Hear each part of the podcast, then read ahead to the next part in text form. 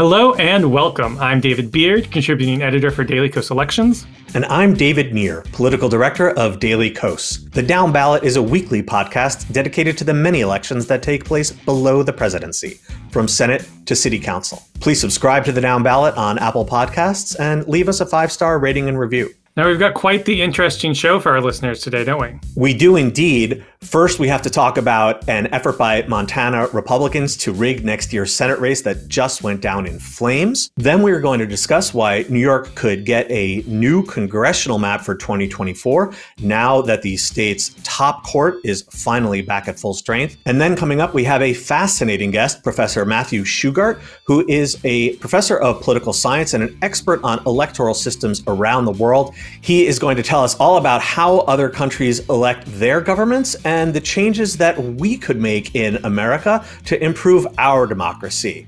Fantastic episode. Let's get rolling. So, for weekly hits, we have to follow up on some news we talked about last week. And this time, we have good news to report. I know that always so much better than bad news when we come and report. So much better. As we talked about last week, Republicans in the Montana State Senate passed a bill to change the rules just for the 2024 U.S. Senate election, basically to try to make it harder for Jon Tester to win re-election by making sure the ballot was just Tester and a Republican as opposed to potentially a Libertarian who's been on past ballots. Now, fortunately, the Montana House Republicans did not feel the same way as the Montana Senate Republicans. Uh, Montana House Committee has voted down that bill on a 17 to 1 vote, so nearly unanimously, which almost certainly ends its chances of becoming law. Now, an interesting quote um, I saw from one of the reports was from a Republican House member, Greg Frazier, and he said, quote, I've had a lot of my folks from back home reach out to me and ask me to vote no on this, a lot more than what I thought. It's actually been pretty interesting, end quote. And I think there's two reasons for that. One, it's it was a really unfair bill. It was not changing the electoral system of Montana. It was targeting one elected official to try to make it easier for Republicans to beat him.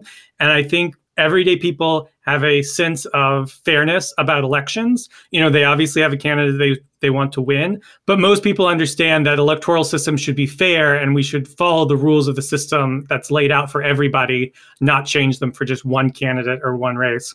And then secondarily, of course, people get used to certain systems and they don't like change. And that can also sometimes inhibit good change. But in this case, I think it probably helped a little bit. People didn't want to change the system. They're used to the system. So for those reasons, I think the Republicans got a lot more blowback here than they would have expected. And as a result, they've decided to to end this little quest to make Tester's reelection a little harder. And so he'll go forward with the same system that he's won election to three times before. I think you're exactly right. You know, one of the topics that most lights up the Daily Kos community is redistricting, particularly gerrymandering.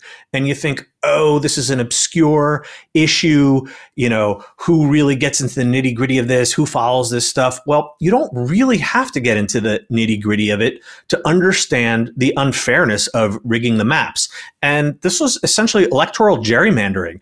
You know, like you said, they wanted to carve out this one race from all the others. And all, not just this one race but also only this particular election cycle that they were going to go straight back to the old system for future senate races.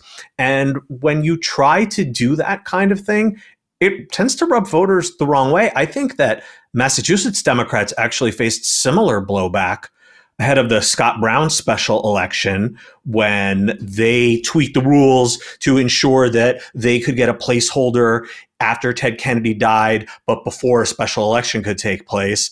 And Scott Brown wound up winning that race. So Montana Republicans, I don't know, I think this would have made Tester pretty sympathetic had they gone forward with it. They probably caught a lucky break that they got all this blowback when they did. And I think it's a lot easier to swallow. Obviously, it's extremely disappointing when you lose a race. But when the other candidate gets more votes, that's how democracies are supposed to work.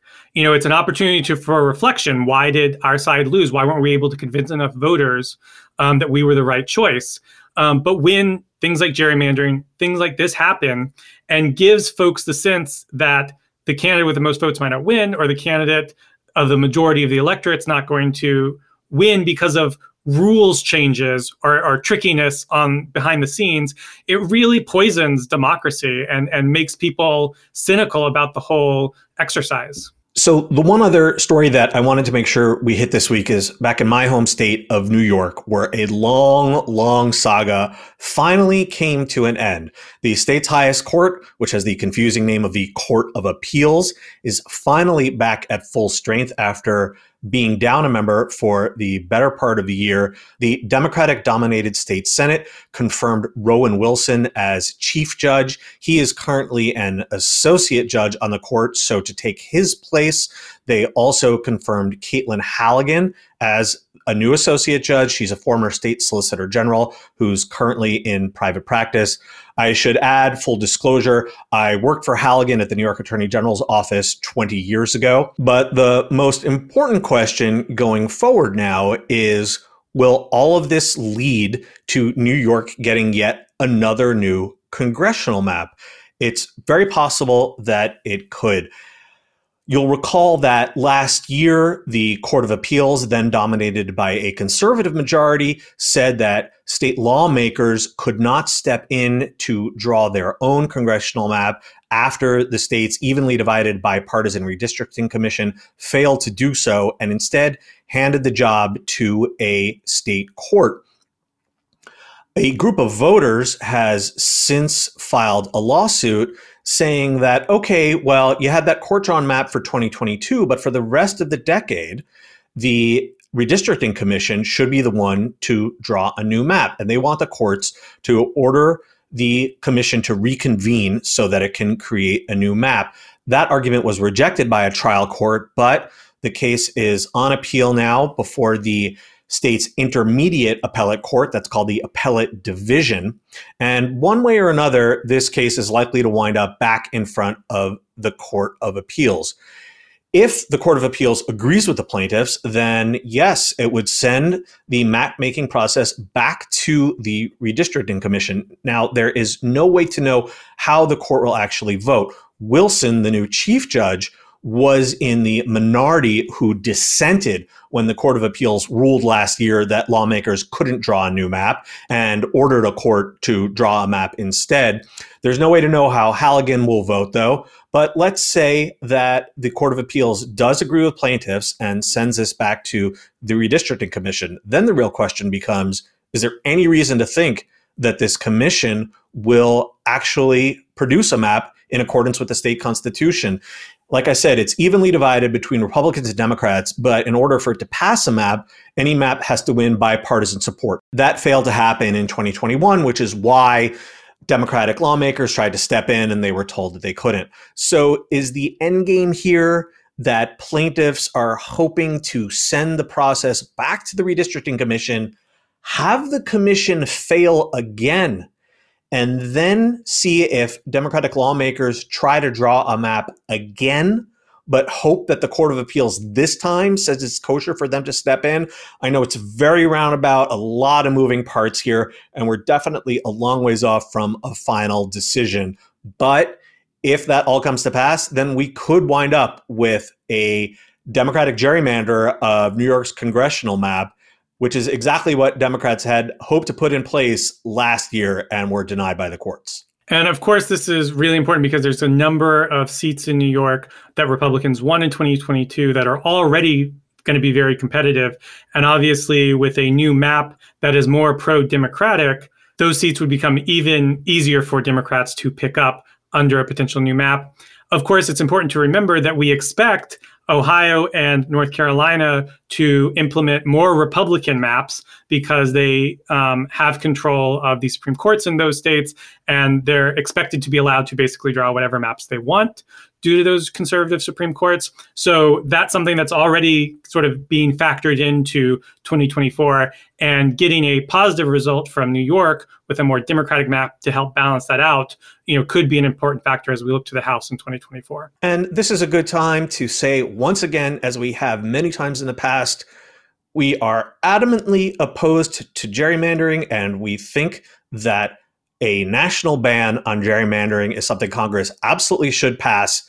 And the only reason why it hasn't is because Republicans oppose it. Democrats in Congress have universally backed a ban on congressional gerrymandering. It would be good for the country, it would be good for democracy, but that isn't going to pass unless and until Republicans get on board. And since they haven't, and since they aren't going to, then we cannot unilaterally disarm. And since Beard, like you just said a moment ago, we know that North Carolina and Ohio Republicans are going to ram through maps that are much more favorable to the GOP. Democrats have to fight fire with fire. And if they can get the chance to do so in New York, they have to take it. That does it for our weekly hits. Coming up, we are going to be discussing electoral systems in other parts of the world and how they differ from how we do things here in the United States. Our guest joining us is Matthew Shugart, who is a political science professor emeritus at the University of California, Davis. It is a really fascinating, in depth, and weedy conversation to chew on.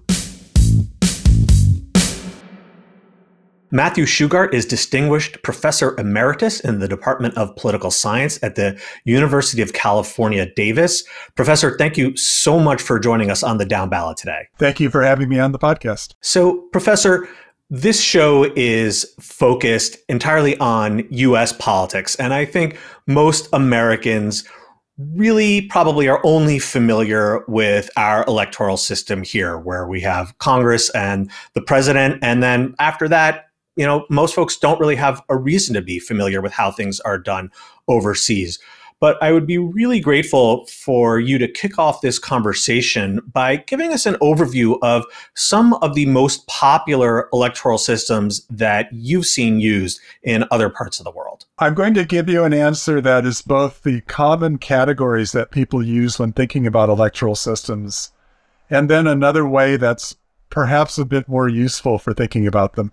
So most people, when they think about electoral systems, including uh, people in my profession of political science, say there are two broad categories: majoritarian, also sometimes in in the U.S. more often known as winner take all, and on the other hand, proportional, proportional representation.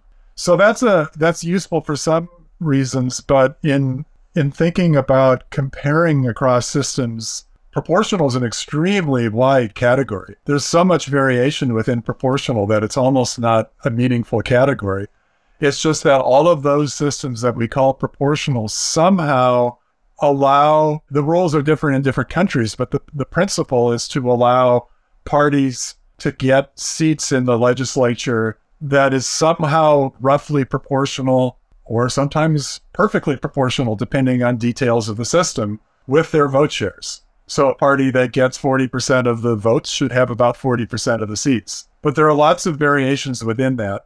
And where they stand, of course, in stark contrast to what we use in the US is that we generally have every member of the legislature, and certainly this is the case in the House of Representatives, right? Every member of the legislature is elected in his or her own local district, and that whoever wins the most votes gets, therefore, all the representation of that district. And so when we contrast them, we tend to say majoritarian versus proportional, but there's a world of difference among proportional systems, and maybe we can get into that a little bit. That's just a starting point.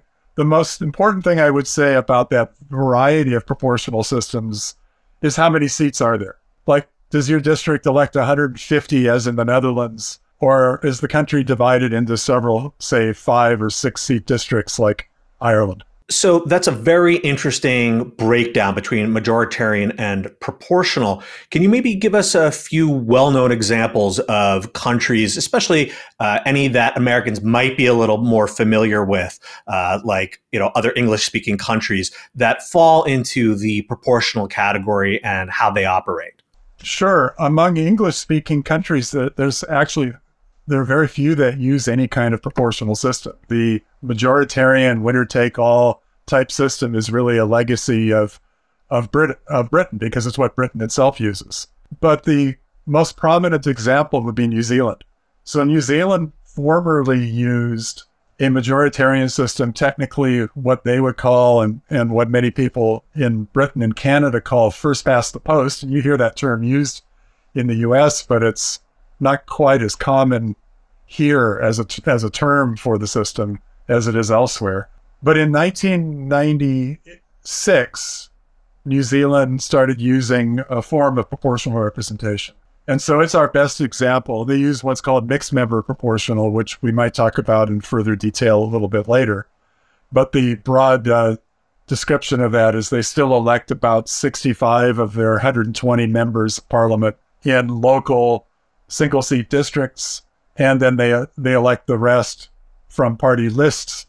And they're in a, in a manner that ensures that overall nationwide, the parties are represented quite perfect, quite close to perfect proportionality. So, party lists, I think that is a term that is so different from the American experience. So, maybe you can talk about that because my understanding is that's a fairly common approach in a lot of countries. Correct. Most countries that use proportional representation use some kind of list system. And by list system, we mean that parties present lists of candidates. And see, the, the reason for that is that you have to have districts that elect more than one member, multi-seat districts, in order to do proportional representation, because you can't proportionally divide one person into a, a, you know, like a third of that person represents the Republican Party, and a third of that person represents the Democrats, and a third represents some other party, right? You can't do that. So you would need to have have districts electing more than one member apiece.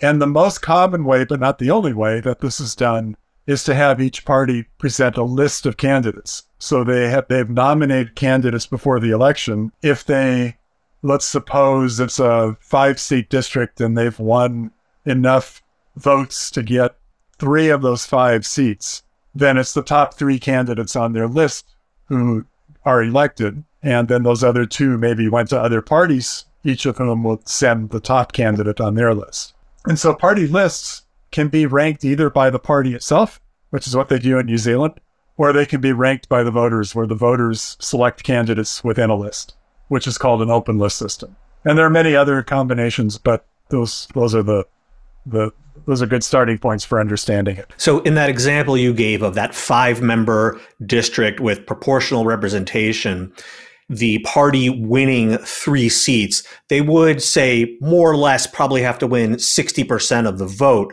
In other words, three at three fifths of the vote to get three out of those five seats. Well, not necessarily. They uh, because if they won half the votes, they would still be getting three of the seats. And this gets to the. That's a really good point. I'm glad you asked that question because you see, if you have only five seat districts, the proportionality will will be somewhat less than complete but still better than if you had only one seat, right? Imagine you have the largest party getting only half the votes, which is a pretty common situation in, in the US. they would still get the only representation in the district, right? The one seat. If there are five, they're going to get three of them probably because half of what's half of five? It's two and a half, but you can't give them two and a half seats. So they, they would round up and they get three.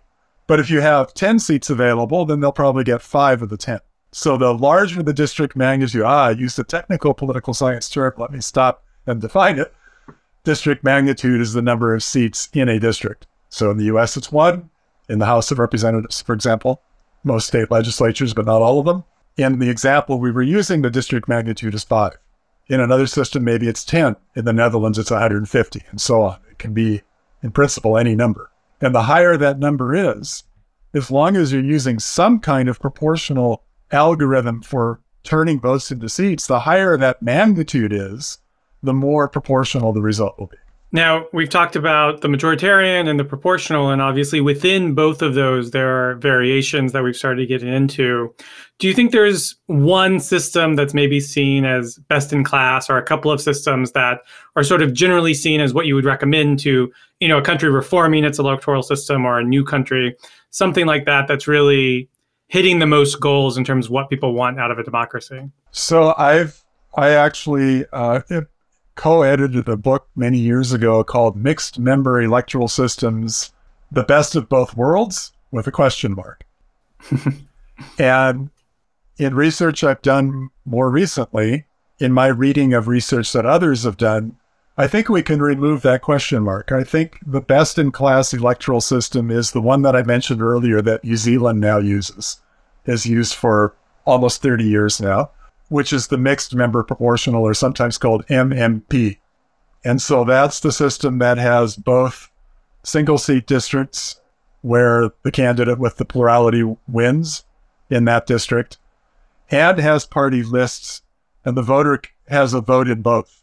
The voter, every voter votes has the option to pick one of several candidates running in their district and also to choose a party list. It need not be the same party as the candidate they selected. And they, without going into the mathematical details of the system, it's set up to ensure that parties are compensated. So if they don't win very many of the single seat districts, maybe they're a small party or a party with its votes distributed all around the country, but not strong anywhere. If they don't have many single seat districts, they'll win more off their list. Or if they won a lot of the single seat districts, they won't get as many on the list so that the overall result is proportional. Why is this beneficial? It allows for, and, and the research that I and others have done show that it allows for good local representation. Members will still pay attention to the districts in which the election is op- is uh, is contested, but also strong proportional representation so that small parties are represented. And really, I think an important point that gets overlooked is that the big parties have an incentive to cater to voters regardless of where they live. They don't just focus on their, their safe seats in a few competitive or swing districts, but they, wherever their voters are, it will help them win a certain, you know, a proportional share of the seats. So they, so the, the National Party in New Zealand, which is their rough equivalent to the Republicans or to, to a, like the British Conservatives, the, the center right party, in other words, they will pay attention to urban voters, and the Labor Party will pay, which is their party at the center left, will pay attention to voters in the rural areas. So it's a very good system. Whether it would work in the United States is an interesting question. There may be some reasons why we should go in a different direction, but best in class, yes, it's MMP. And then maybe I'll mention two others that are often rated highly by by specialists the single transferable vote, which I'm sure we need to talk about because it's there's lots of reformers in the United States like it. It's a form of ranked choice voting. Or there's the open list proportional system, which I alluded to earlier, where the parties present lists, but they don't rank them. The voters, the voters do by selecting a candidate within the list. Every voter votes for a candidate within the list. So those are the three: mixed member proportional, single transferable vote, and open list probably like the top three in class. They all have problems and they all have have uh, good things about them. That's the nature. It's like there's no single perfect system. But if I had to say there's one system that's best worldwide, I'm going to go with MMP. So Professor, you threw a couple of new terms at us in your last answer. So I would love to hear a little bit more, especially the single transferable vote, which you didn't get into detail just yet, but uh, I, I, I, definitely would like you to. Okay, yes, this is, I, I call this the occupational hazard of people who specialize in electoral systems, is there's always another terminology item to throw out into the conversation. So, uh, single transferable vote. It's not a great name, STV, uh, but that is the name that political scientists generally know it by. Yet, to the extent that people in the in the general public in the United States have, have heard about this, they probably tend to know it as ranked choice voting or ranked proportional. So we need to back up a little bit. That ranked choice voting uh, means that the the voter is allowed to say, here's the candidates that, that is my first choice. Here's the candidates that's my second choice. Here's my third, and so on. Usually, they don't have to rank all of them, although in Australia, often, depending on which jurisdiction we're talking about, they often do have to rank every candidate on the ballot. In other jurisdictions, if you want to just vote for one, it's okay. But the, the principle behind them is that if your first choice candidate can't be elected, then your vote will instead be counted towards your second one. If your second one can't be, it'll be counted towards your third, and so on. So a lot of people find this attractive because it seems to eliminate the spoiler problem that, right, I, if I really like one of the minor party candidates, but I'm worried that that person can't win, my default then is I, I like this other one almost as much. And so my vote can count for the second one if my first one can't can't win the seat. Now, in most jurisdictions in the U.S. that use something called ranked choice voting, they're elected electing only one candidate. So it's important to realize that RCV or ranked choice voting is act could still be a majoritarian system. If you're electing only one, it's still 100% of the representation of that in that office is coming from uh, it, you know is, is, is held by whichever party emerged from the count as the winner, as the one with it's a winner take all system still. So RCV ranked choice voting is not by itself a proportional system, and that's you know it's an important thing because I sometimes hear people conflate them, say like RCV is a form of P, of proportional representation, what we in the trade call PR. It's not but it can. So RCV is just a ballot format and an algorithm for turning the votes cast into in, into representation. If you carry out the RCV process that I just described in a multi-seat district, you can then have a form of proportional representation because let's go back to our five seat district example. Let's suppose there's a five seat district, as we were talking about in our earlier example, and this jurisdiction uses proportional ranked choice voting, or what political scientists often call single transferable vote STV. It typically uses something called a Droop quota, named after Henry Richmond Droop, who wrote about this system and advocated it back in the in the 1860s. The notion of the droop quota, or the, the, the mathematical definition of it, we could call it instead of a quota, we could call it a winning threshold because it's what you need to win a seat. We take the district magnitude, and we calculate the quota as 1 divided by m, the district magnitude, m plus 1, and then we add one vote.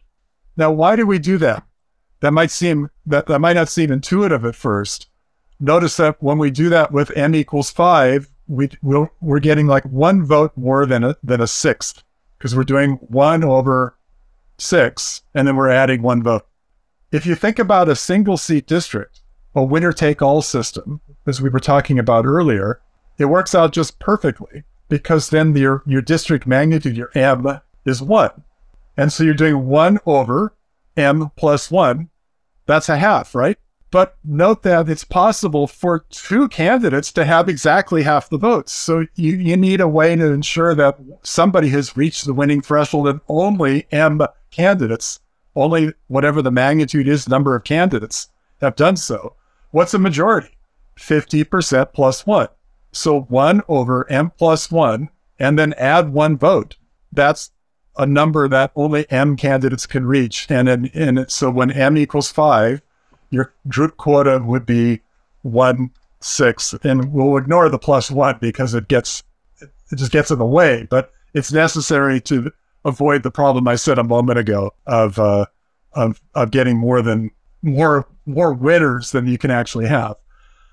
So let's suppose you run the election with STV and five, a five seat district, proportional ranked choice voting.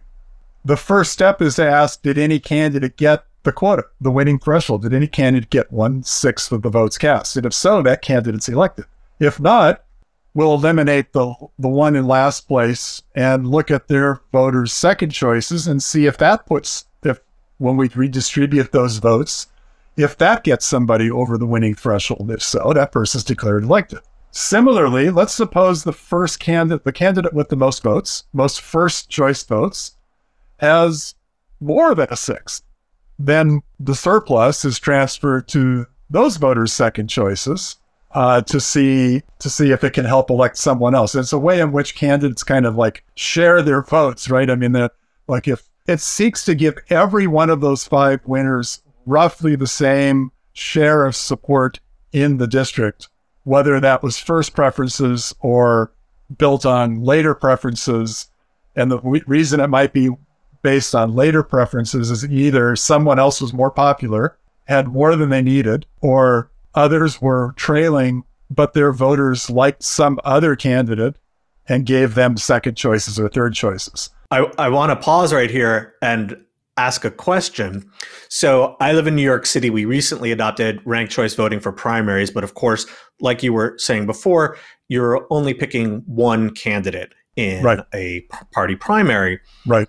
In this situation, so you need roughly 17% of the vote in this hypothetical five member district. If you have, let's say, 30% of the vote, and you're using this single transferable vote system, you're ranking multiple candidates, whose second choice votes actually get redistributed? Because is it the people who were, you know, it's arbitrary which votes get counted first to get you to that 17% threshold? Correct. If it, if, if you just stop the counting and said, oh, look, somebody's reached the winning threshold, so all other votes for that candidate are now going to go to the second choice, it is very arbitrary. So the way it's normally done is you take a fractional share of all the votes that had that candidate ranked first and then transfer fractional shares to all of their those voters' second preferences. And you do this with all your transferring. So everybody's getting a weighted, uh, all the candidates, there's all, excuse me, all the ballots that are more than are needed for that candidate are, are having a, uh, an equal chance of affecting who else is elected with that surplus rather than just which ones happen to be counted later. I think that's the most straightforward way to, to, to do it. There are, there are different specific mechanisms used by different jurisdictions, but that's the that's the basic principle. Now, I think the single transferable vote in multi-member districts definitely has some positives for it, but I think as we've seen just in this conversation, is that it's also one of the most complicated. But we, but I do know that it's in effect in at least one country, which I believe Ireland uses this. Correct. Um, so, can you talk about how you know it sort of worked in Ireland? Have they seen it as a success there? Yeah, I it, that's very important to note. Is it's it's used very few places around the world, and it's used really nowhere in really large public elections. Ireland is one of the bigger places that uses it, and of course, Ireland is not a very large country compared to the United States, for example. So it's it's worked very well in Ireland, so well that there have been two times over the last, I don't know, 50, 60 years. I don't remember the dates precisely that, that it happened, but there have been two times when an Irish government has wanted to abolish the single transferable vote and replace it with something else, probably first past the post. The Irish Constitution says you can't change the electoral system without a public referendum. And both times the voters said, no, no, no, no, we want to keep STV. And so the obviously the voters like it. It's important to note, though, that it was introduced into Ireland when they already had a functioning party system. They already had more than one party. They they they already so it wasn't just introduced into a context where it was not partisan, as is being in many of the cases where it's been adopted so far in the United States. It's you know local elections that are either nonpartisan or have a mix of party and and independent uh, candidates, and that's important because note that when I described how proportional ranked choice works, I kept talking about the candidates because indeed it is a candidate based system. It doesn't even require parties. Some people might think that's a, a good thing, but as a political scientist, I'm skeptical of systems that kind of undermine parties by have, by encouraging voters to, to, to jump across party lines and giving their rankings. Why why be skeptical of that? Because parties are like critical to democracy. Yeah, local elections might work fine in a nonpartisan context. I, I have my own views about that. Some people like it, some people don't. But for national politics or even state politics in any of our larger states, it's really important to realize, you know, what is policy? What is policy making? What is politics? It's all about collective choice and, and the, the collective ability of one group or one set of groups to impose themselves on everybody else, right? Because once a law is passed, we all have to obey it. So a politics that undermines parties or is nonpartisan is it it breaks the the fundamental nature of policymaking as a collective enterprise. So I'm very very skeptical of STV for this reason, unless it's introduced in a context in which the parties have strong organizational presence in society and have like a track record. Well, obviously, Democrats and Republicans have a track record, but a lot of that track record is of divisions and and uh, uh, disputes over who controls the the meeting of the party and so on. And so, I do worry that if STV were used in the United States, it would it would actually potentially make some of our political problems more difficult to manage rather than easier. And I know this is kind of a maybe an, an unusual perspective that I'm articulating because lots of political scientists and lots of political reformers really like STV. And I guess I kind of do too, but I worry about it not being a good choice for the US context where parties are not they're not like Irish parties, they're not like European parties in general. They're not Uh, we don't have a party system, you know, multi-party system. I should have said we don't have. We have factions that operate inside the parties, and STV would make the factionalism more prominent rather than less. And I think that's something that people should at least think about before they jump into the idea that oh, OSTV is so nice because it gives voters so much choice, or STV works in Ireland, so therefore it'll work here. We should always be skeptical of, of claims like that because any system has to function in the context in which it's introduced. So that's the perfect intro to the next question I wanted to ask, which is what systems or changes do you think would work in the United States? You know, you mentioned the New Zealand system, the mixed member proportional system. You said you weren't necessarily sure that that would be suitable or workable in the United States. And obviously, of course, there are huge practical hurdles to making major changes like this. But I think it helps to start the conversation with the theory. What, in theory, do you think actually would help improve our democracy? Okay, good. Thank you for that question. It's it's a it's a really important one. So maybe I should start, if that's with your permission, with why I'm not sure MMP, which I just said a while ago is probably the best in class electoral system. Well, then why not just come out and endorse MMP for the United States? Yeah, no, I'd, I'd love to hear why. MMP, while it's really, I do think is the best in class. It is the best of both worlds, where the one world is the local representation and, and local knowledge of your legislator that we get in winner take all systems. And the other world is the proportionality that encourages parties to seek votes wherever they are instead of just in geographic constituencies and allows parties that are maybe with 10% of the vote to nonetheless have representation and influence those are the two worlds, right? And MMP has a really nice balance of these. But it works best when, as I said earlier, when the voter ha- is allowed two votes, one for that local representative and one for the party that they want to, to, to be proportionally rep- represented. The problem with this, and it hasn't been a problem in New Zealand, it has not been a problem in Germany, but it's been a problem in a few other places that have tried MMP. The problem is that parties can get clever with it and they can game the system they can put up what uh, what are called decoy lists. And here's how a decoy list works. One party nominates candidates in the districts, just like we would expect in any first past the post system, or for that matter, any MMP system. They have district level candidates, and whichever ones get the most votes in their districts will get represented. But then instead of having a list with the same name affiliated with all those candidates, they put up a list with a totally different name and they ask their voters vote for our candidates in the district, but vote for this decoy party list. That then that breaks the connection between the. Remember, I said earlier that MMP compensates so that if a party wins a lot of the single seat districts, it will win fewer seats in the from the party list in order to balance it out so that the parties that have done have won very few district seats will win a proportional, uh, will get their proportional share off the list. If the party's putting up a decoy, then it wins all those districts that it, where it had the most votes, and then also gets a proportional, a fully proportional share, not just a compensating share, but a fully proportional share of its list, its decoy list. And this may sound like just like, oh, how could this ever happen? Well, it's it happened in Lesotho in uh, 2007, I think was the year, and it happened in Albania once. And it's been a well known problem in Germany, even though it hasn't actually happened. Why hasn't it actually happened in Germany or in New Zealand? Is a really important question, right? I mean, so this problem that everyone knows could happen has not happened. The reason it hasn't happened, I think, is very strict regulation of parties.